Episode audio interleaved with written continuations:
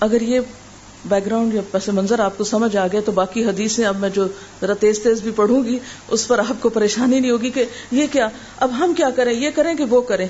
اب آپ دیکھ لیں آپ کے حالات کیا ہیں، اس کے مطابق کریں۔ کیا حادیث میں یہ نہیں آتا کہ نبی صلی اللہ علیہ وسلم نماز پڑھا رہے ہوتے تھے، کسی بچے کے پیچھے سے رونے کی آواز آ جاتی تو آپ کیا کرتے؟ میں تو سو آیتیں پوری کروں گا، روتے ہیں تو روتے رہے یہ کبھی نہیں کیا آپ نے، ٹھیک ہے؟ تو چلیے پھر دیکھتے ہیں کہ سنت کیا ہے۔ حضرت جابر بن سمورا بیان کرتے ہیں کہ رسول اللہ صلی اللہ علیہ وسلم نماز فجر میں سورت قوف والقرآن المجید اور اس کی مانند کوئی اور سورت پڑھتے تھے۔ یعنی زیادہ یہ پڑھتے تھے یا اتنے ہی سائز کی کچھ اور؟ رسول اللہ صلی اللہ علیہ وسلم نے ہمیں مکہ فتح ہونے کے بعد فجر کی نماز پڑھائی۔ صحابہ کہتے ہیں، پس سورت مؤمنون یعنی قد افلح المؤمنون شروع کی۔ یہاں تک کہ موسا اور ہارون علیہ السلام یا عیسیٰ علیہ السلام کا ذکر آیا تو نبی صلی اللہ علیہ وسلم کو کھانسی آ گئی اور آپ رکوع میں چلے گئے۔ اس سے کیا پتا چلتا ہے کہ اگر امام کو کھانسی آ جائے، کوئی غیر معمولی صورت پیش آ جائے تو پھر یا بھولنے لگے تو مقتدیوں کو تنگ نہ کرے کہ وہ کھانستا چلا جائے، مائک میں اور ایک شور ہنگامہ ہو جائے اور اس کے بعد پھر شروع کرے اور پھر کھانسی آئے اور پھر شروع کرے۔ کتنی خوبصورتی ہے۔ یعنی آپ نے وہ ریجیڈیٹی نہیں برتی کہ نہیں، میں نے تو سورت پوری کرنے کی نیت سے ارادہ کیا تھا اور اب کچھ بھی ہو جائے یہ تو میں نے پوری کر کے چھوڑنی۔ نہیں۔ جہاں تک اللہ نے چاہا ہو گئی اور جب اللہ نے چاہا، آگے بڑھ گئے۔ حضرت امر بن حریس روایت کرتے ہیں کہ انہوں نے رسول اللہ صلی اللہ علیہ وسلم کو نماز فجر میں اذا عسعس یعنی سورت تکویر پڑھتے ہوئے سنا۔ اذا الشمس کبرت حضرت اقبا بن عامر روایت کرتے ہیں کہ میں سفر میں رسول اللہ صلی اللہ علیہ وسلم کی اونٹنی کی مہار پکڑے ہوئے چل رہا تھا، آپ سفر میں نماز صبح کے لیے اترے۔ تو آپ نے صبح کی نماز میں قل اعوذ برب الفلق اور قل اعوذ برب الناس پڑھی۔ اس سے کیا پتا چلتا ہے؟ سفر میں جہاں قصر ہے، وہاں نماز بھی مختصر، تاکہ سفر ختم ہو جائے۔ نہ کہ راستے میں اتنی لمبی بریک لیں، تو اس سے دین کی وسط اور حالات کے تقاضوں کے مطابق اس کا ڈھلنا پتہ چلتا ہے۔ حضرت معاذ بن عبداللہ کہتے ہیں کہ نبی صلی اللہ علیہ وسلم نے نماز فجر میں دونوں رکتوں میں ادا زلزلت کی تلاوت فرمائی۔ اس سے ایک اور نمونہ پتہ چلتا ہے۔ کیا؟ کہ ضروری نہیں کہ دو رکتوں میں الگ الگ ہی پڑھی جائے سورت اگر کبھی دو رکتوں میں ایک ہی سورت پڑھ دی گئی، تو اس سے بھی فرق نہیں پڑتا، اس کی بھی سنت ملتی۔ تو گویا ہمارے دین میں ریجیڈیٹی نہیں ہے۔ بلیک اینڈ وائٹ حکم نہیں ہے۔ حالات اور ضروریات کے مطابق مختلف سنتیں سکھائی گئی ہیں۔ اسی طرح فجر کی سنتوں کے بارے میں آتا ہے کہ بہت ہلکی کی رات کرتے تھے۔ یہاں تک حضرت عائشہ فرماتی ہے مجھے شبہ گزرتا کہ شاید آپ نے سورت فاتح بھی نہیں پڑھی۔ یعنی مختصر ترین، اس سے پہلے تحجد کی نماز طویل ترین ہوتی تھی۔ پھر آپ فجر کی سنتوں کی پہلی رکت میں قلیا الکافرون اور دوسری میں قل ہو اللہ پڑھتے تھے۔ اور قرات بھی تیز ہوتی تھی۔ تو حق کا تلاوت ہی میں ہمیشہ بہت رک رک کے پڑھنا بھی نہیں۔ ضرورت پڑنے پر تیز بھی پڑھا جا سکتا ہے۔ اچھا اگر ہمارے ساتھ کبھی ایسا ہو کہ ہمیں نماز جاری، سورج نکلنے والا اور تیز پڑھنی پڑے، تو ہم سارا دن ملال میں رہتے ہیں۔ آج تو لگتا فجر پڑی نہیں۔ روز کی عادت تو نہیں ہونی چاہیے ایسے، مگر کبھی اگر تیز بھی نماز پڑھنی پڑے، تو تیز پڑھ جائیے۔ اور وہ بھی حالات کے تقاضے کے تحت ایک رخصت سامنے ہے ہمارے۔ تو اس سے کیا پتا چلتا ہے؟ کہ آپ صلی اللہ علیہ وسلم فجر کی سنتیں مختصر پڑھتے قلیائی الکافرون اور کل اللہ پڑھتے، فرض لمبے پڑھتے، روٹین میں، لیکن حسب ضرورت آپ نے اختصار بھی فرمایا اور دونوں رکتوں میں ایک سورج بھی پڑی یہ ہے خلاصہ ساری گفتگو کا۔ ظہر اور اثر کی نماز۔ حضرت ابو قطع سے روایت ہے کہ رسول اللہ صلی اللہ علیہ وسلم ظہر اور اثر کی پہلی دو رکتوں میں سورت فاتحہ اور کوئی ایک سورت پڑھتے، پچھلی دو رکتوں میں صرف فاتحہ پڑھتے۔ اور کبھی کبھار ہمیں ایک آدھ آیت بلند آواز سے پڑھ کر سنا دیتے۔ کیا سنت پتہ چلی؟ زہر اور اثر کی پہلی دو رکتوں میں سورت فاتحہ کے ساتھ کوئی سورت پڑھتے؟ اور آخری دو رکتوں میں صرف سورت فاتحہ۔ سورت نہیں ہوتی تھی ساتھ۔ اور جو سورت پڑھا کرتے تھے وہ ایک آدھ آیت ہمیں بیچ میں سے بلند سنا دیتے۔ وہ تلاوت کے انداز میں نہیں۔ وہ آپ کا انداز کیا تھا؟ زیر لب ذرا سا اونچا پڑھتے، تاکہ صحابہ کو اندازہ ہو جائے کہ آپ کیا سورت پڑھ رہے ہیں۔ تلاوت نہیں کرتے تھے کراط نہیں کرتے تھے، لیکن زیر لب پڑھتے تھے۔ جیسے مثال کے طور پہ الحمد للہ مالک یوم الدین اہدن الصراط المستقیم۔ اس طرح۔ تو جو قریب ہوتے تھے وہ سن لیتے تھے کہ آپ کون سی والی صورت پڑھ رہے ہیں۔ ٹھیک ہے؟ لیکن بلند آواز میں تلاوت نہیں کیا کرتے تھے، کیونکہ سری نماز تھی۔ اور یہ بھی ایک طرح سے رعایت تھی نا آپ کی۔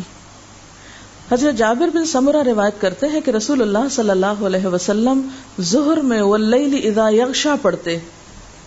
واللیل اذا یغشا۔ ایک اور روایت میں ہے سب اسم ربک العلی یعنی ظہر میں واللیل اذا یغشا اور سب اسم ربک العلی حضرت جابر بن سمورہ کی ایک اور روایت میں ہے کہ نبی صلی اللہ علیہ وسلم کا ظہر اور اثر میں وسماء ذات البروج اور وسماء و تارک پڑھنا احادیث میں آیا ہے۔ اب یہ دیکھیں نا، ان صورتوں کے تقریباً سائز ملتے جلتے ہیں۔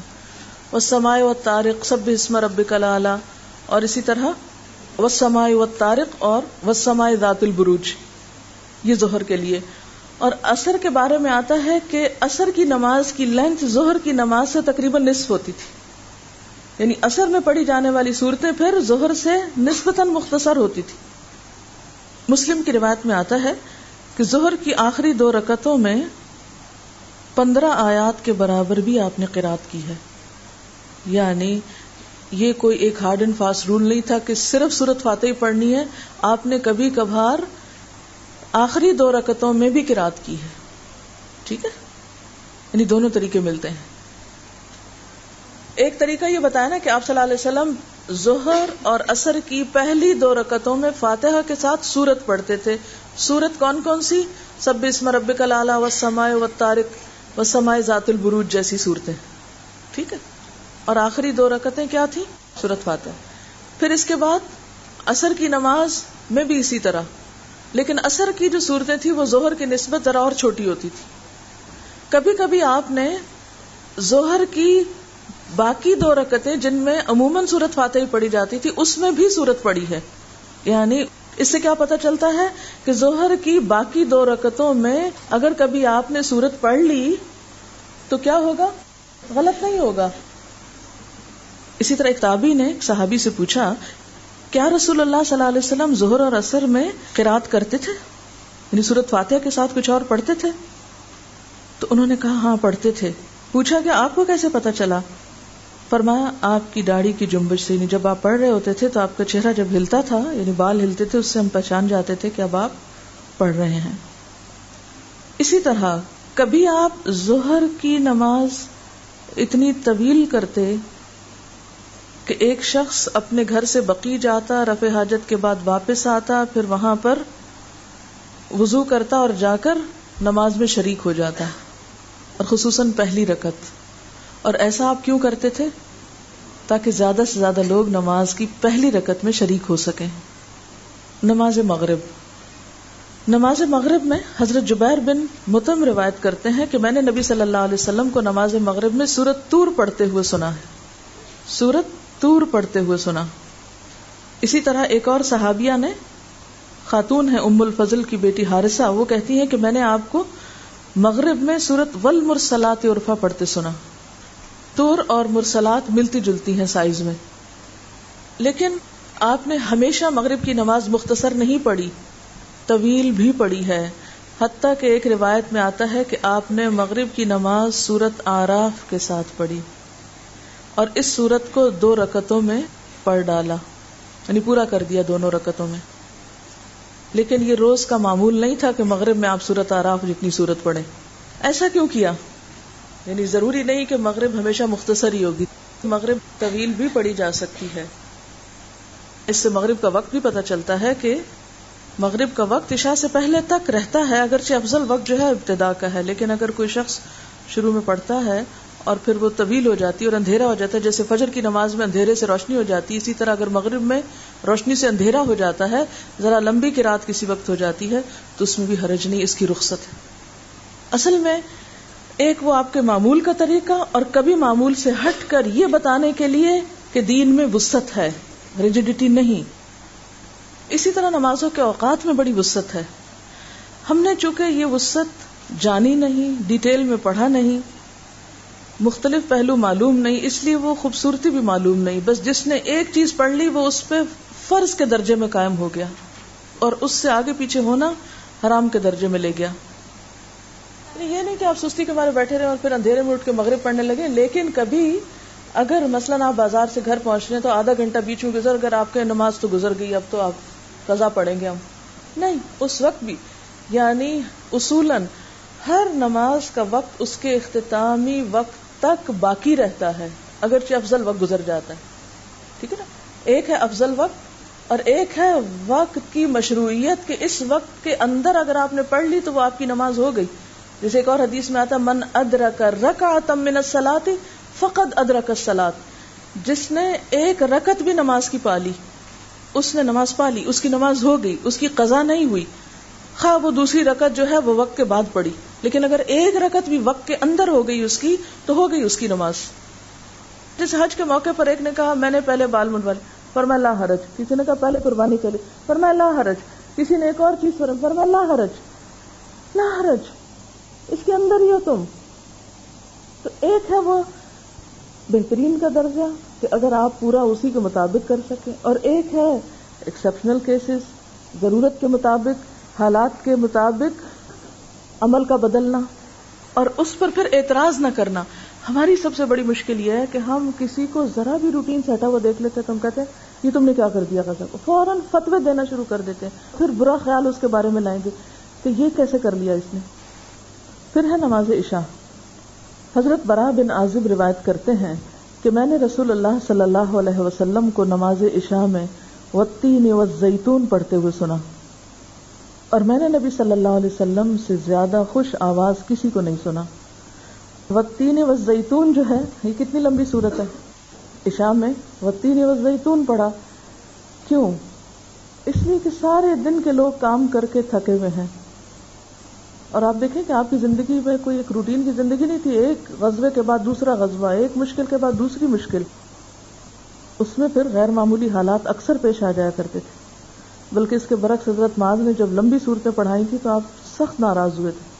حالانکہ حضرت معاذ وہی حضرت معاذ ہیں جن کا ہاتھ پکڑ کے حضور صلی اللہ علیہ وسلم نے فرمایا تھا، واللہ یا معاذ، انی احبو کا فلّہ قسم کھا کے فرمایا تھا کہ معاذ، میں تم سے اللہ کی خاطر محبت کرتا ہوں۔ اور دوسرے وقت میں اتنا سخت ڈانٹا تھا کہ شاید ہی اتنا زیادہ کسی کے ساتھ آپ ناراض ہوئے ہوں۔ لوگوں کو فتنے میں ڈال رہے ہو تم؟ تو یہ بھی آپ کی حکمت ہے۔ کہ ایک وقت میں محبت کا اظہار اور بعض غلطیوں پر سختی سے گرفت۔ کیوں؟ اس لیے کہ اس میں لوگوں کی تکلیف تھی، جب آپ لمبی نمازیں پڑھاتے تھے۔ اور ایسا نہیں کہ ایک دفعہ اگر اس طرح کی ان سے غلطی ہو گئی تو آئندہ ان کو کوئی کام نہیں دیا، نہیں، ان کو یمن کا گورنر بنا کے بھیجا۔ بہت بڑی ذمہ داری ان پہ ڈالی۔ حالانکہ آپ کہتے نہیں، وہ ایک دفعہ اس نے ایسا کیا تھا، یہ تو اس قابل ہی نہیں کہ اس کو کوئی بڑا عہدہ دیا جائے۔ نہیں، انسان ہے۔ لیکن آپ نے ہمیشہ اپنا دل صاف رکھا۔ اگر یہ خوبی ہم میں آ جائے، تو پھر معاملات بگڑتے نہیں۔ پھر معاملات خوبصورتی سے چلتے رہتے ہیں۔ ہمارا حال یہ ہے کہ اگر ایک دفعہ کسی سے غلطی ہوگی، اس کو ایسی گرا لگائی دل کے اندر کہ زندگی بھر معاف کرنے کی نہیں سوچا۔ تو پھر غلطی کس سے نہیں ہوگی؟ سب سے ہوگی۔ تو کتنی گرے لگائیں گے؟ تو کسی کام کے قابل نہیں۔ انسان ہے سب۔ غلطیاں ہوتی رہیں گی، معاملات چلتے رہیں گے، لیکن سب کی نظر آگے کی طرف ہونی چاہیے۔ حضرت معاذ بن جبل نے عشاء میں سورت بقرہ پڑھی۔ مقتدیوں میں سے ایک کھیتی باڑی کا کام کرنے والے نے سلام پھیر دیا۔ پھر اس نے رسول اللہ صلی اللہ علیہ وسلم کی خدمت میں حاضر ہو کر عرض کیا، اے اللہ کے رسول صلی اللہ علیہ وسلم، ہم لوگ اونٹوں والے ہیں، دن بھر میں شکت کرتے ہیں۔ معاذ نے عشاء میں سورت بقرہ شروع کر دی۔ مجھے دن کے تھکے ہوئے کو لمبی کراس سے ملال ہوا۔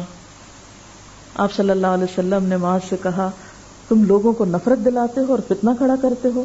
آپ نے تین مرتبہ یہ بات دہرائی، پھر فرمایا، جب تم جماعت کراؤ تو وشم سے و دہا اور اذا یکشا اور سب حسم رب کل اعلیٰ کی تلاوت کرو، اس لیے کہ تیرے پیچھے بوڑھے، کمزور اور ضرورت مند بھی نماز ادا کرتے ہیں۔ اب نماز جمعہ کے بارے میں۔ حضرت نعمان بن بشیر روایت کرتے ہیں کہ رسول اللہ صلی اللہ علیہ وسلم دونوں عیدوں اور جمعوں کی نماز میں سب حسم رب کلالہ اور حل عطا کا حدیث الغاشیہ پڑھتے تھے۔ نعمان بن بشیر کہتے ہیں، جب عید اور جمعہ ایک دن میں جمع ہوتے تو پھر بھی نبی صلی اللہ علیہ وسلم یہ دونوں صورتیں دونوں نمازوں میں پڑھتے۔ یعنی صبح عید پڑھی، دوپہر کو جمعہ پڑھا، صبح بھی وہی صورتیں پڑھی، دوپہر بھی وہی پڑھی۔ یعنی اس میں آپ کی روٹین کافی ایک جیسی رہی ہے۔ حضرت عبید اللہ بن رافع سے روایت ہے کہ مروان نے حضرت ابو حرارہ کو مدینہ کا گورنر مقرر کیا اور خود مکہ چلے گئے۔ حضرت ابو حرارہ نے جمعہ کی نماز پڑھائی اور اس میں سورج جمعہ اور منافقون پڑھی اور کہا کہ ان صورتوں کو جمعہ میں پڑھتے ہوئے میں نے رسول اللہ صلی اللہ علیہ وسلم کو سنا۔ یعنی ہمیشہ ہی یہ دو صورتیں نہیں پڑھی، آپ نے سورت منافقون اور سورت الجمعہ بھی پڑھی۔ اسی طرح ایک تیسری روایت میں قاف بل قرآن المجید اور اقترب کے پڑھنے کا بھی ذکر ملتا ہے۔ کون کون سی؟ سب اسم رب کلالہ اور حلطا کا حدیث الغاشیہ کا زیادہ کثرت سے ذکر ملتا ہے، اس کے علاوہ سورت المنافقون اور سورت الجمہ اور تیسرے درجے پر سورت قاف اور اقترب جمعوں کے دن نماز فجر میں آپ پہلی رکت میں سورت سجدہ پڑھتے اور دوسری میں ادہر پڑھتے۔ یعنی پہلی میں الفلام میم تنزیل الکتاب اور دوسری میں حل اطا الانسان حین من الدہر۔ تلاوت میں قرآن پاک پورا کہاں پڑھا گیا؟ یعنی آپ صلی اللہ علیہ وسلم زیادہ تر قرآن پاک کہاں پڑھا کرتے تھے؟ تحجد کی نماز میں۔ وہ آپ کی تنہائی کی نماز ہوتی تھی۔ تو اس میں آپ طویل قرآت کرتے تھے۔ حضرت عبداللہ بن مسعود کی روایت سے پتہ چلتا نا، آپ نے صورت البقرہ پڑھی، پھر صورت عال عمران پڑھی، پھر صورت النساء شروع کر دی۔ وہ تھی طویل ترین نمازیں جو آپ کی اپنی نمازیں ہوتی تھی۔ اور جب آپ جماعت کرایا کرتے تھے تو مختصر صورتیں، اتنی کے لوگ برداشت کر لیں۔ تو ان الذین یتلون کتاب اللہ، بے شک وہ لوگ جو اللہ کی کتاب کی تلاوت کرتے ہیں۔ تو سب سے افضل تلاوت نماز کے اندر کی تلاوت ہے، پھر اس کے بعد فجر کے وقت کی تلاوت ہے جو نماز کے اندر ہو، یا پھر نماز کے بعد دن کا آغاز قرآن کی تلاوت سے۔ اور اس کے بعد باقی نمازوں میں اور تلاوت کا موقع کون سا ہوتا ہے؟ جس میں آپ صلی اللہ علیہ وسلم نے سونے سے پہلے کچھ صورتیں پڑھنے کو سکھائی سورت الملک الفلامی میں سجدہ۔ اصل بات یہ کہ جب تک ہم ارادہ نہیں کریں گے نا، سچا ارادہ ہو نہیں سکے گا یہ کام۔ ہم ارادہ کرتے ہوئے بھی گھبراتے نہیں، ہم کر نہیں سکیں گے۔ شیطان ہمیں پہلے درجے پہ مایوس کرتا ہے۔ تم یہ نہیں کر سکتے۔ تم تو نہیں کر سکتی تمہارے پاس وقت نہیں ہے کرنے کا۔ لیکن اگر ہم تھوڑی سی بھی کوشش جاری رکھیں گے تو انشاءاللہ کترا کترا بھی ہوتا رہا تو آگے ہی بڑھیں گے نا۔ نقصان تو کچھ نہیں۔ تو ان الذین یتلون کتاب اللہ۔ پھر ایک اور مرحلہ کون سا ہے تلاوت کا؟ جب بھی آپ کو فرصت ملے، جب بھی آپ فارغ ہوں، سفر میں ہزر میں، زبانی پڑھیں یا دیکھ کے پڑھیں، اس کے بعد یہ کہ جب آپ کسی کو سکھا رہے ہوتے ہیں، اس وقت بھی پڑھ رہے ہوتے ہیں۔ اسی طرح رات کا تیسرا پہر۔ ویسے تو یہ کہ سونے کے بعد جب بھی آپ اٹھ جائیں، لیکن سحری کے وقت جو ہوتا ہے نا نماز سے پہلے کا، وہ خاص وقت ہوتا ہے دعاؤں کی قبولیت کا۔ تو ہمیں جب عمل کرنے میں مشکل ہوتی ہے، تو وہ کس بات کی؟ اصل میں ہمیں سلیقہ نہیں ہے کہ کون سا کام کب کرنا ہے، کتنا کرنا ہے اور کیسے کرنا ہے۔ یہ حکمت نہیں ہے ہمارے اندر۔ لہٰذا ہم تمنا رکھتے ہوئے بھی وہ کر نہیں پاتے جو ہمیں کرنا چاہیے۔ میں چاہوں گی کہ آیت کے اس پہلے حصے پر آپ کو عمل کرنے کا سلیقہ آ جائے سنت کے مطابق۔ جو کچھ اللہ کے رسول صلی اللہ علیہ وسلم نے کیا اور جو اس کے بعد صحابہ کرام نے کیا، صحابیات نے کیا اور جو اصل قابل قبول طریقہ ہے۔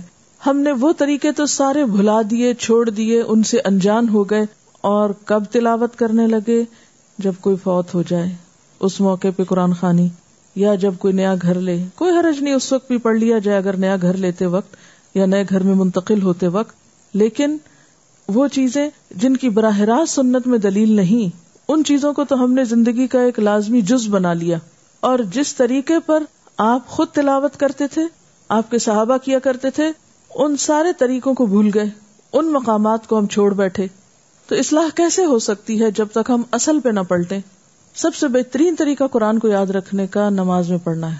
اگر آپ جتنا کچھ بھی یاد کیا ہوا ہے، اس کو کچھ چیزیں ڈیلی، کچھ ہفتہ وار، کچھ مہینے میں ایک بار اس لیے ہمیں ان اسباب پر بھی غور کرنا ہے کہ ہم تیزی نہ کریں، جلدی نہ کریں، تھوڑا تھوڑا کریں، لیکن مستقل، مسلسل، کیونکہ وہ کام اللہ تعالیٰ کو زیادہ پسند ہے جو اگرچہ کوانٹٹی میں بہت تھوڑا ہو، لیکن اس کو چھوڑا نہ جائے۔ اس کے اثرات ہی کچھ اور ہوں گے۔ تو آپ ان سب چیزوں کو دہرانا شروع کر دیں۔ اسی طرح نوافل میں آپ قرآن پاک کو کھول کر دیکھ کر بھی پڑھ سکتے ہیں۔ اب تو ایسے اسٹینڈ بھی ملتے ہیں جن پر آپ قرآن پاک کھول کر سامنے رکھ لیں۔ جب آپ قیام میں کھڑے ہوں تو وہ ڈائس کی طرح کے اسٹینڈ ہیں۔ بہت ہلکے کہ جن کو آپ ذرا سا ہاتھ کے حرکت سے آگے کر لیں۔ اور دیکھ کے پڑھتے رہیں اور جب آپ رکو پہ جانے لگے تو ایک طرف کر دیں، اس سے نہ تو قرآن پاک کی بید بھی ہوتی ہے اور نہ ہی اس میں بہت ورکا پلٹنے میں یا رکھنے میں یا اٹھانے میں کچھ مشکل ہوتی ہے۔ میں نے خود الحمد للہ اس طرح تقریباً ایک دفعہ پورا قرآن پاک جو ہے وہ نماز میں دیکھ کے پڑھا ہے۔ یعنی اتنا پڑھتی تھی میں کہ پلٹنا نہ پڑے۔ جو سعودی عرب کے قرآن پاک ہے نا، جس میں آیت ختم ہو جاتی ہے ہر صفحے پہ، تو وہ ایک دفعہ کھول لیا، اس میں پڑھ لیا ایک رکت میں، اگلی میں پھر اکلا کھول کے اس سلسلے میں جو قرآن پاک کی تلاوت اور یاد کرنے کے بارے میں تھوڑا سا آپ کو حضرت ام ورقہ کے بارے میں بتاتی ہوں تاکہ آپ کا شوق تھوڑا سا اور بڑھ سکے۔ حضرت ام ورقہ الانصاریہ رضی اللہ تعالی عنہا کے بارے میں آپ صلی اللہ علیہ وسلم نے صحابہ کو فرمایا کہ ہمارے ساتھ چلو، ایک شہید کی زیارت کریں گے۔ یعنی آپ خود ان کی زیارت کرنے کو جاتے تھے یا ان کی ملاقات کے لیے جایا کرتے تھے۔ ان خاتون کو یہ سعادت کس وجہ سے ملی تھی کہ آپ ان کی زیارت کرنے آتے؟ کتاب اللہ کے علم کی وجہ سے، کتاب اللہ کے یاد کرنے کی وجہ سے۔ یہ قرآن کریم کو جمع بھی کرتی تھی، معنی میں تدبر کرتی۔ فہم اور حفظ دونوں ہی بہت مضبوط تھے ان کے۔ اور نماز کے اندر ان کا پڑھنا بھی بہت عمدہ تھا۔ ابن حجر اسکلانی نے ان کی عبادت اور قرآن کے اہتمام کے بارے میں لکھا ہے کہ انہوں نے قرآن پڑھا ہوا تھا تو آ حضرت صلی اللہ علیہ وسلم سے اپنے ہاں معذن مقرر کرنے کی اجازت مانگی۔ ایک آزان تو مسجد نبی میں ہوتی تھی، تو انہوں نے اپنے گھر میں ایک معذن مقرر کرنے کی اجازت مانگی، تو آپ نے اجازت مرحمت فرمائی اور ان کو حکم دیا کہ اپنے گھر والوں کو نماز پڑھایا کریں۔ سنا نبی داؤد کی روایت ہے۔ عبد الرحمان جو حدیث کے راوی ہیں، وہ کہتے ہیں کہ میں نے ان کا معذن دیکھا تھا، وہ ایک بہت بوڑھا شخص تھا جو آپ صلی اللہ علیہ وسلم نے ان کے لیے مقرر کیا تھا۔ اس طرح حضرت ام ورقا نے اپنے گھر کو مسجد بنا لیا۔ جس میں تمام نمازیں ادا کی جاتی اور یہ نبی صلی اللہ علیہ وسلم کے اشارے پر ہوا یعنی آپ کی اجازت سے ہوا۔ اور اس میں ان کے گھر کے بچے اور عورتیں وغیرہ، آس پاس کی وہ نماز پڑھا کرتی تھی غزوہ بدر میں انہوں نے اجازت مانگی تھی نبی صلی اللہ علیہ وسلم سے کہ مجھے بھی ساتھ جنگ پر لے جائیں۔ میں وہاں مریضوں کی خدمت کروں گی۔ ہو سکتا ہے اللہ تعالیٰ مجھے شہادت نصیب فرما دیں آپ نے فرمایا، اپنے گھر میں قرار سے رہو، اللہ تعالیٰ تمہیں شہادت نصیب فرمائیں گے۔ یعنی تمہاری یہ خواہش پوری ہو جائے گی۔ یہ لوٹ آئی اور انتظار کرنے لگی کہ مجھے کیسے شہادت ملتی ہے۔ نبی صلی اللہ علیہ وسلم جب ان کی مزاج پرسی کے لیے تشریف لاتے، تو کچھ صحابہ کرام کو ہمراہ لے آتے اور فرماتے، ہمارے ساتھ چلو، ہم ایک شہید کی زیارت کریں گے۔ یعنی ان کو دنیا میں ہی شہادت کی خوشخبری دی اور پھر ان کو شہیدہ کے نام سے پکارا بھی کرتے تھے۔ نبی صلی اللہ علیہ وسلم کی وفات کے بعد عہد صدیقی میں بھی ان خاتون کا یہی طریقہ رہا یعنی ان کی عبادت اور تقوا حضرت عمر رضی اللہ تعالیٰ عنہ کے دور میں بھی حضرت عمر بھی ان کا بہت لحاظ فرماتے اور آپ صلی اللہ علیہ وسلم کی پیروی میں ان کی مزاج پرسی فرمایا کرتے تھے۔ عادت نہیں، مزاج پرسی، کہیں آپ ایسا نہ سمجھے کہ وہ جب کبھی بیمار ہوتی تھی تو تبھی آپ آ کے ان کی عادت کیا کرتے تھے، مزاج پرسی یعنی ان کا حال حوال معلوم کرنے کے لیے جاتے۔ تو ان کی شہادت کیسے ہوئی؟ حضرت میں ورقہ کے ایک غلام اور ایک باندی تھی، ان سے اپنی موت کے بعد آزادی کا وعدہ کر چکی تھی۔ تو ان سے صبر نہیں ہو رہا تھا، تو انہوں نے ان کو قتل کر دیا اور فرار ہو گئے۔ جب صبح ہوئی تو حضرت عمر نے فرمایا اللہ، آج میں نے اپنی خالہ ام ورقہ کی تلاوت کی آواز نہیں سنی۔ پھر وہ ان کے گھر میں داخل ہوئے تو کچھ نظر نہ آیا۔ جب کمرے میں داخل ہوئے تو وہ ایک کونے میں چادر میں لپٹی پڑی تھی۔ حضرت عمر نے فرمایا کہ اللہ اور اس کے رسول نے سچ فرمایا تھا صلی اللہ علیہ وسلم۔ پھر آپ ممبر پر تشریف لائے اور حکم فرمایا کہ ان دونوں کو میرے پاس ڈھونڈ کے لاؤ یعنی قاتلوں کو۔ چنانچہ انہیں پکڑ کر لایا گیا۔ آپ نے ان سے پوچھا، انہوں نے اعتراف کر لیا۔ تو آپ نے ان کو پھانسی دینے کا حکم دیا۔ مدینے میں یہ پہلے شخص تھے جنہیں پھانسی دی گئی تھی۔ اس وقت حضرت عمر نے فرمایا رسول اللہ صلی اللہ علیہ وسلم کی بات صحیح ثابت ہو گئی۔ آپ ہمیں فرمایا کرتے تھے، ہمارے ساتھ چلو، ایک شہید کی زیارت کریں گے۔ کیا پتا چلا، ان کی تلاوت کی آواز کون سنتے تھے؟ پردہ تھا ان کی آواز کا۔ کسی خاتون کے پاس نبی صلی اللہ علیہ وسلم کا صحابہ کو لے کر آنا اور ان کو شہادت کی بشارت دینا، یہ سب کچھ کس بنا پر تھا؟ ان کے تقوا اور قرآن سے محبت کی بنا پر۔ یہ ایک طرح سے پہلی حافظ قرآن تھی مدینہ کی۔ کیونکہ اس دور میں ابھی جمع بھی نہیں ہوا تھا نا۔ تو یہ جمع کرتی جاتی تھی اور ساتھ ساتھ حفظ کرتی جاتی تھی۔ اور صرف حفظ نہیں کرتی تھی، غور و فکر، معنی، فہم، تدبر، سب کچھ ساتھ تھا ان کے۔ تو جب اہل القرآن جو ہے وہ اہل اللہ ہیں، تو کیا نبی صلی اللہ علیہ وسلم کے محبوب نہ ہوں گے؟ کوئی معمولی بات ہے؟ قرآن کے ساتھ تعلق؟ ہم پر دنیا اتنی حاوی ہے، اتنا اس نے ہمیں مشغول کر رکھا ہے کہ چھوٹی چھوٹی بیکار چیزوں کے لیے ہم اپنی زندگی کھپا دیتے ہیں۔ قرآن کے لیے وقت نہیں ہے، آدھا گھنٹہ بھی نہیں ہے ہفتے میں۔ حضرت ام ورقا کو آپ صلی اللہ علیہ وسلم نے غزوہ بدر میں شریک نہیں ہونے دیا تھا۔ لیکن حضرت ام امارا نے بیت اقبا اولا سے لے کر جنگ یمامہ تک تقریباً ہر جنگ میں شرکت کی تو یہ فرق کیوں؟ آپ کے ذہن میں کیا آتا ہے؟ میں نے اس لیے یہ بات ابھی کی ہے کہ کہیں ایسا نہ ہو کہ آپ صرف اس بات کو حجت بنا لیں کہ آپ نے چونکہ ان کو غزوہ بدر میں جانے نہیں دیا تھا، تو اس لیے اس سے پتا چلتا ہے کہ عورتیں کسی اجتماعی کام میں شریک ہو ہی نہیں سکتی یا ان کو ہونا نہیں چاہیے یا درست نہیں۔ ہو سکتا ہے کہ ام ورقہ فزیکلی اتنی اسٹرانگ نہ ہو جتنی حضرت ام امارا تھی کیونکہ اہلیت بھی میٹر کرتی ہے نا۔ اور یہ عام طور پر ہوتا ہے نا کہ جو لوگ ذہنی کام زیادہ کرتے ہیں، وہ عموماً فزیکلی بہت اسٹرانگ نہیں ہوتے۔ اور جو لوگ فزیکلی زیادہ اسٹرانگ ہوتے ہیں، بعض اوقات وہ ذہنی طور پر اتنے اسٹرانگ نہیں ہوتے۔ یہ دو چیزیں اکٹھی ہونا بہت کم لوگوں میں ہوتا ہے۔ انسانوں کی مختلف قسمیں ہوتی ہیں نا، مختلف طرح کے لوگ اللہ نے پیدا کیے۔ کوئی کسی کام کے لیے، کوئی کسی کام کے لیے، سب کو ایک کام کے لیے نہیں بنایا۔ پھر آپ دیکھیں کہ صرف ام ورقہ نہیں، اور صحابیات جو ہیں، وہ بھی الحمد للہ قرآن پاک کے ساتھ ایک گہرا تعلق رکھتی ہیں۔ اور پھر خصوصاً نمازوں میں، یہ جو بات ہو رہی تھی نا کہ نماز میں تلاوت بہترین وقت ہے قرآن کی تلاوت کا۔ حضرت اسما بنت ابی بکر قرآن کے معنی اور قرآن کی بلاغت کی ماہر تھیں۔ اس بات کی گواہی ان کے شوہر حضرت زبیر بن عوام دیتے ہیں۔ کہتے میں گھر میں داخل ہوا تو حضرت اسما نماز پڑھ رہی تھی تو میں نے سنا کہ وہ یہ آیت تلاوت کر رہی ہیں یعنی اونچی پڑھ رہی ہوں گی۔ اللہ تعالیٰ نے ہم پر احسان فرمایا۔ اور ہمیں جھلسنے والے عذاب سے بچایا۔ یعنی یہ آیت پڑھ رہی تھی اور آگ سے پناہ مانگ رہی تھی۔ کیونکہ مصنون طریقہ کیا ہے تلاوت کا کہ جب جہنم کی آیات آئیں تو پھر جہنم سے پناہ بھی مانگی جائے۔ کہتے میں کھڑا ہو گیا۔ سنتا رہا۔ مسلسل جہنم سے پناہ کی دعا کرتی رہی۔ جب بہت دیر ہو گئی تو میں بازار چلا آیا۔ پھر گھر واپس لوٹا۔ تب بھی دیکھا تو روتے ہوئے جہنم سے پناہ کی دعا کر رہی ہیں۔ یہ وہ خاتون ہیں جنہیں دنیا میں جنت کی بشارت ملی ہے، جنہیں ذات النتاقین کہا گیا، جن کی چار پشتوں میں صحابہ کرام ہوئے۔ دادا، والد کے والد، کیونکہ جب ہجرت ہوئی تھی تو وہ نابینا تھے ان کے دادا اور کہنے لگے، لگتا ہے ابو بکر سارا سامان اٹھا کے لے گئے ہیں اور تھوڑے غمگین بھی تھے تو انہوں نے ان کو تسلی دی اور کچھ چیزوں پہ ہاتھ رکھوا کے کہا کہ فکر نہیں کریں۔ دادا، والد، خود اور بیٹا۔ ان کو خوش نہیں ہو جانا چاہیے تھا کہ میں نے اللہ کے رسول صلی اللہ علیہ وسلم کی مدد کی تھی جب وہ ہجرت کے لیے جا رہے تھے۔ اور میرے لیے تو بس یہی اعزاز کافی ہے۔ تو بات یہ ہے کہ جس کے اندر جتنا فہم زیادہ ہوتا جاتا ہے، اس کے اندر اتنی ہی اللہ کی خشیت بڑھتی جاتی ہے۔ جیسا کہ اس آیت سے بالکل پچھلی آیت میں ان نما یکش اللہ من عباد العلماء۔ اللہ کی خشیت اللہ کے علم والے بندوں کو ہی ہوتی ہے۔ ان الدین یتلون کتاب اللہ و اقام السلاط اور پھر آپ دیکھیں کہ تلاوت کے ساتھ ہی پھر اقام السلاط کی بات بھی ہو گئی۔ ساری گفتگو کا خلاصہ کیا ہے؟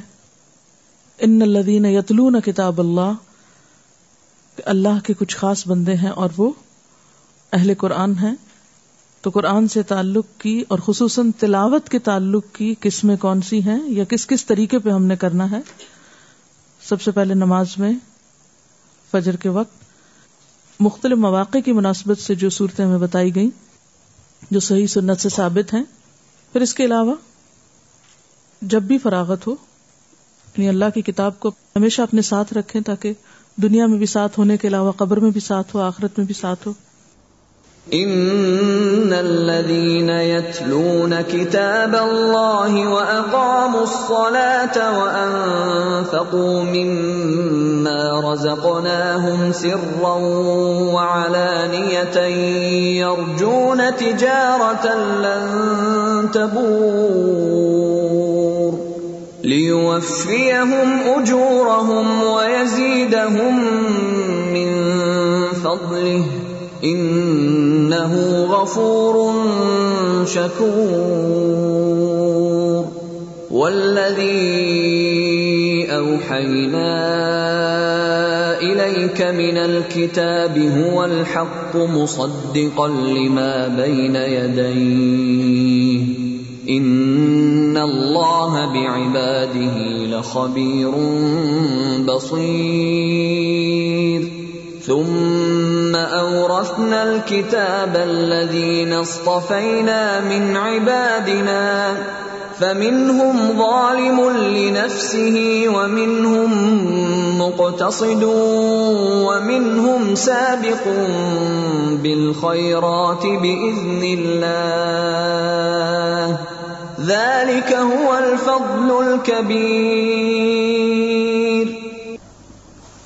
ان الذين يتلون كتاب الله واقاموا الصلاه وانفقوا مما رزقناهم سرا وعلانيه يرجون تجارة لن تبور۔ ان تین کاموں کا اجر کتنا ہے؟ کیا اجر بتایا گیا کہ جو یہ کریں گے، کیا اجر پائیں گے؟ ایسی تجارت کر رہے ہیں یہ لوگ، ایسا بزنس کر رہے ہیں جس میں کبھی بھی خسارہ نہیں ہو سکتا۔ کبھی بھی گھاٹا نہیں ہے، کبھی بھی نقصان نہیں ہے۔ یرجو نہ تجارت لن تبور، ہرگز بھی نقصان نہیں ہے اس میں۔ لیوفیہم اجورہم ویزیدہم من فضلہ، انہو غفور شکور۔ یہ سب کیوں یہ کام کر رہے ہیں؟ یہ نمازوں میں سنت طریقے پہ تلاوت، نمازوں کے علاوہ تلاوت یعنی یہ سب کچھ کیوں کیا جائے گا؟ تاکہ اللہ ان کے اجر پورے کے پورے ان کو دے دے اور مزید اپنے فضل سے ان کو نوازے۔ یعنی ساتھ ہی یہ یاد رہے کہ یہ سب کچھ کرنے کے باوجود بھی اطمینان نہ ہو جائے کہ ہم بہت اچھے ہو گئے اور ہم نے بہت کچھ کر لیا۔ بلکہ اللہ اپنے فضل سے ان کو مزید دے۔ انہو غفور شکور۔ اور مزید کیوں؟ کیونکہ وہ قدردان ہے۔ بخشش فرمانے والا بھی ہے اور قدردان بھی ہے۔ والذی اوحینا الیک من الكتاب هو الحق۔ اور وہ چیز جو ہم نے آپ کی طرف وہی کے ذریعے بھیجی، وہی حق ہے۔ یتلونا کتاب اللہ پر زور کیوں ہے؟ یتلونا کتاب اللہ کیوں ہوگا؟ کس جذبے کے ساتھ، کس سوچ کے ساتھ؟ اتنی محنت، اتنی تاکید اور اتنا غور و فکر اور اتنے طریقے، یہ سب جاننا کیوں ضروری ہے؟ آخر کیوں؟ آخر کس لیے؟ کہ جو پڑھ رہے ہیں وہی سچ ہے۔ اسی میں ہمارے لیے رہنمائی ہے۔ اس کو چھوڑ کر اور اس کے بغیر سیدھے رستے کا تصور نہیں کیا جا سکتا۔ یعنی قرآن کے ساتھ تعلق، کوئی پروفیشنل تعلق نہیں ہے۔ کسی سرٹیفکیٹ کے حصول کے لیے نہیں ہے۔ کسی خاص ڈگری کے لیے نہیں ہے۔ کسی ایک مخصوص اور محدود وقت کے لیے نہیں ہے۔ تو یہ تو زندگی بھر کا تعلق ہے۔ یہ کتاب تو ساری زندگی میں رہنمائی کے لیے آئی ہے۔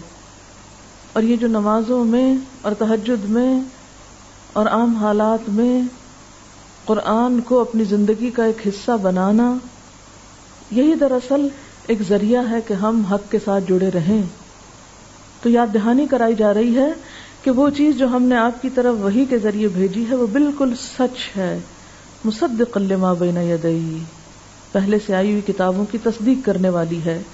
ان اللہ بعبادہ لخبیر بصیر۔ بے شک اللہ اپنے بندوں کی خبر رکھنے والا بھی ہے اور ان کو دیکھنے والا بھی ہے۔ ثم اورثنا الكتاب الذين اصطفينا من عبادنا۔ پھر وارث بنا دیا ہم نے اس کتاب کا ان لوگوں کو جنہیں ہم نے اپنے بندوں میں سے چن لیا۔ آج آپ دیکھیں کتنے لوگ ہیں جو اس وراثت کا حق ادا کر رہے ہوں، جن کو آپ جیسے مواقع ملے ہوں۔ جن کو آپ جیسی نعمتیں ملی ہوں۔ لیکن اگر اس کے باوجود بھی ہم حق ادا نہ کریں، سنجیدہ نہ ہو اللہ تعالی کے ساتھ تعلق میں خلوص نہ ہو، پختگی نہ ہو، اور تھوڑے سے ہوا کے جھونکے سے ہم سب کچھ اپنی زندگی کی روٹین چینج کر کے بیٹھ جائیں اور کتاب کے ساتھ تعلق کمزور پڑ جائے، ہلکا ہو جائے، تو کیا ہم سے نعمتوں کی پوچھ نہ ہوگی؟ کیا ان کا حساب نہ ہوگا؟ آپ کو اس کام کے لیے چنا گیا ہے۔ جو نعمت آپ کو ملی ہے، اسے دوسروں تک پہنچانا ہے۔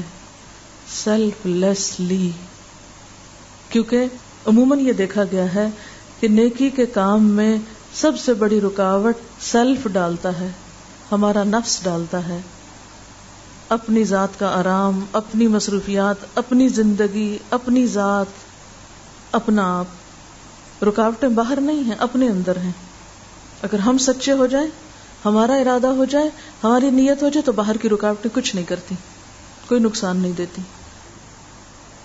جتنا زیادہ آخرت کے انعام کا یقین ہوگا، اتنا ہی سیلف لیس ہو جائے گا کہ مجھے اپنے لیے تو نہیں کرنا۔ میں تو جو کچھ بھی کر رہا ہوں، اللہ کی رضا میں کر رہا ہوں۔ اگر میں کسی کو سکھا رہا ہوں یا میں کسی کے لیے کوئی کوئی بھی چیز پرووائڈ کر رہا ہوں چاہے وہ ایک کرسی ہے، چاہے کارپیٹ ہے، چاہے لائٹ ہے، چاہے کچھ بھی ہے۔ تو یہ میں اپنی آخرت کے لیے کر رہا ہوں۔ کسی پر کوئی احسان نہیں ہے۔ تو پھر آپ دیکھیں کہ کام میں حسن کتنا پیدا ہوتا ہے۔ پھر برکت کتنی زیادہ آتی ہے۔ پھر خیر کتنی زیادہ عام ہوتی ہے۔ پھر ان بندوں کو جن تک ابھی نہیں سب کچھ پہنچا، ان کے لیے تڑپ کتنی زیادہ آتی ہے۔ جو اللہ کے لیے توازو کرتا ہے، اپنے آپ کو اللہ کے لیے پیچھے کر لیتا ہے۔ اللہ اس کو بلندی دیتا ہے۔ کبھی ہو نہیں سکتا کہ آپ کے کام میں اخلاص ہو اور پھر اللہ تعالیٰ اس کو قبول نہ فرمائے اور پھر اس میں برکت نہ ڈالے۔ پھر وہ دوسروں کے لیے فائدہ مند نہ ہو جائے۔ تو تم اورسن الکتاب الذین اصطفینا من عبادنا فمنہم ظالم لنفسه۔ کچھ تو پڑھ لکھ کے اتنے بے عمل ہو جاتے ہیں کہ گویا پڑھائی نہ ہو۔ اپنے آپ پر ظلم کرنے والے ہیں۔ ومنہم مقتصد۔ بعض درمیان کی راہ چل رہے ہیں۔ جب آسانی ہوئی، سہولت ہوئی، کرنا ہوا، کر لیا، نہیں کرنا، نہیں کیا۔ ومن ہم سابق بالخیرات باذن اللہ اور کچھ اللہ کے اذن سے نیکیوں میں دوڑ لگانے والے ہیں۔ ذالک هو الفضل الکبیر یہ ہے بڑا فضل۔ تین گروہوں کی بات کی گئی ہے جنہیں کتاب ملی۔ ثم اورثنا الكتاب الذين اصطفينا من عبادنا۔ ان میں سے ایک تو وہ ہیں جو سیلف موٹیویٹڈ ہیں۔ سیلف موٹیویٹڈ کون لوگ ہوتے ہیں کہ جن کو کسی کو کہنے کی ضرورت نہیں ہوتی وہ خود ہی نیکیوں میں دوڑ لگا دیتے ہیں۔ سابقم بالخیرات باذن اللہ۔ کچھ ایسے ہوتے ہیں کہ جن کو یاد کرا دیں، کوئی کہہ دے کچھ تو کرنے لگ جاتے ہیں۔ کوئی چلائے تو چلتے ہیں، نہیں چلائے تو بیٹھ جاتے ہیں۔ بیچ کے لوگ کبھی کر لیا، کسی نے پھر دھکا لگایا، پھر چل پڑے، نہیں تو پھر تھوڑا بہت آگے پیچھے سستی کر لی۔ اور کچھ ایسے ہیں ومن ہم ظالم النف سے جن پہ نہ کوئی نصیحت اثر کرتی ہے، نہ ان کو کسی قسم کی کوئی موٹیویشنل بات، کوئی فیکٹر ایسا ان کے اوپر اثر انداز نہیں ہوتا، اور وہ وہی کرتے ہیں جو ان کی اپنی مرضی ہوتی ہے۔ اور سب سے بڑی بات جو ہلانے والی ہے وہ یہ ہے کہ یہ ان کی بات نہیں کی جا رہی جو کافر ہیں۔ نان بلیورز کی بات نہیں ہے۔ یہ ان لوگوں کی بات ہو رہی ہے جنہیں کتاب ملی ہے۔ یہ کتاب پانے والوں کی بات ہے۔ یہ کتاب کے وارثوں کی بات ہے۔ اپنے آپ کو دیکھیں کس کیٹیگری میں ہے کیا آپ یہ سارے کام اپنے شوق اور اپنی خوشی اور اپنے ان پہ کرتے ہیں یا آپ دوسروں پہ ڈپینڈ کرتے ہیں؟ کیونکہ اکثر ہم اس چیز کا بہانہ کرتے رہتے ہیں نا کہ ہمارا ماحول ایسا نہیں ہے، ہمیں کوئی یاد کرانے والا نہیں۔ فلاں کو تو اس کی بھی سپورٹ ہے، اس کی بھی سپورٹ ہے، اس کے تو گھر میں سپورٹ ہے، اس کے تو دوستوں کی سپورٹ ہے۔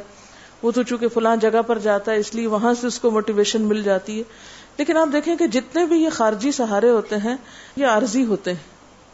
لیکن اگر آپ کے اپنے اندر ایک سیلف موٹیویشن ہے، تو وہ پھر آپ کہیں پر بھی ہو آپ سمندر کے اندر ہو یا خشکی پر ہو پاکستان کے اندر ہو یا کہیں باہر ہو کسی گاؤں یا دیہات میں ہو یا کسی شہر میں ہو آپ کہیں پر بھی ہوں، اس سے فرق نہیں پڑتا۔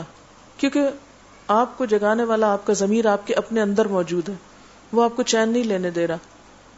اور اصل میں کام تو ایسے ہی لوگ کرتے ہیں جو سیلف موٹیویٹڈ ہوتے ہیں۔ صرف کسی کے یاد کرانے سے، کسی کے کہہ دینے سے، کسی کے شوق دلانے سے یہ کسی کو دیکھ کر شوق آ جانے سے۔ ٹھیک ہے، وقتی طور پر ابتدا میں انسان کو ضرورت ہوتی ہے لیکن ساری زندگی ہی اگر انسان بیساکھیوں پہ چلتا رہے اور ساری زندگی انسان دوسروں کا محتاج رہے، تو پھر ایسا چلنا کیا چلنا ہوا؟ آپ نے دیکھا ہوگا کہ بچے جب شروع میں کام کرتے ہیں، جیسے ہوم ورک انہوں نے کرنا ہوتا ہے تو مان کے نہیں دیتے، آپ ان کو پش کرتے ہیں، زبردستی کرتے ہیں، سکھاتے ہیں، ان کو بٹھاتے ہیں، پھر آہستہ آہستہ ان کی عادت ہو جاتی، پھر ایک وقت آتا ہے کہ پھر وہ خود ہی کام کرنے لگتے ہیں۔ لیکن بعض بچوں کو بڑے بھی ہو جائیں تو بار بار کہتے رہنا پڑتا ہے اچھا کام کر لو اچھا اب اٹھ جاؤ اچھا اب سو جاؤ۔ ہر بات میں محتاج ہے کہ کوئی ان کے پیچھے ہو۔ تو ایسے لوگ کچھ بڑا کام نہیں کر سکتے جو ہر وقت دوسروں کے محتاج رہے کام کرنے میں۔ جب دنیا میں ہم ہر چیز میں آگے جانا چاہتے ہیں تو آخرت کے اعتبار سے سب سے آگے جانے کی کیوں نہیں سوچتے؟ کیوں نہیں فکر کرتے؟ تمنا تو وہی رکھی ہوئی ہے، لیکن کام اس کے لیے کچھ نہیں۔ دنیا میں عمل کا وقت ہے، جزا کا نہیں، حساب کا نہیں۔ اور آخرت میں حساب کا وقت ہے، عمل کا نہیں۔ اوکے، سبحانک اللہم و بحمدک نشہد اللہ الہ الا انت، نستغفرک و نتوب الیک۔ والسلام علیکم ورحمۃ اللہ وبرکاتہ۔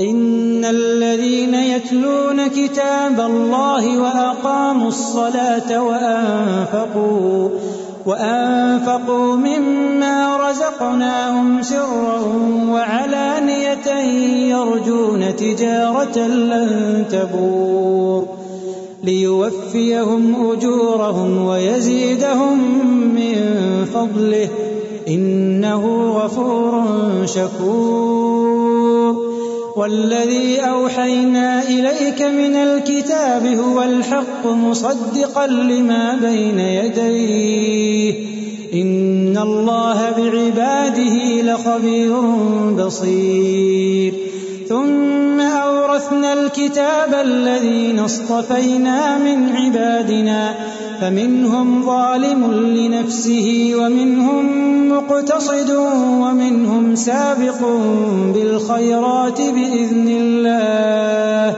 ذلك هو الفضل الكبير. جنات عدن يدخلونها يحلون فيها من أساور من ذهب. يحلون فيها من أساور من ذهب ولؤلؤا ولباسهم فيها حرير وقالوا الحمد لله الذي أذهب عنا الحزن إن ربنا لغفور شكور وقالوا الحمد لله الذي أذهب عنا الحزن إن ربنا لغفور شكور الذي أحلنا دار المقامة من فضله لا يمسنا فيها نصب ولا يمسنا فيها لغوب لا يمسنا فيها نصب ولا يمسنا فيها لغوب والذين كفروا لهم نار جهنم والذين كفروا لهم نار جهنم لا يقضى عليهم فيموتوا ولا يخفف عنهم من عذابها كذلك نجزي كل كفور كذلك نجزي كل كفور وهم يصطرخون فيها، وهم يصطرخون فيها، وهم يصطرخون فيها. ربنا أخرجنا ربنا أخرجنا نعمل صالحا غير الذي كنا نعمل. وهم يصطرخون فيها. ربنا أخرجنا ربنا أخرجنا ربنا أخرجنا نعمل صالحا غير الذي كنا نعمل، أولم نعمركم ما يتذكر فيه من تذكر؟ أولم نعمركم ما يتذكر فيه من تذكر؟ وجاءكم النذير للظالمين من نصير. إن الله عالم غيب السماوات والأرض. إنه عليم بذات الصدور.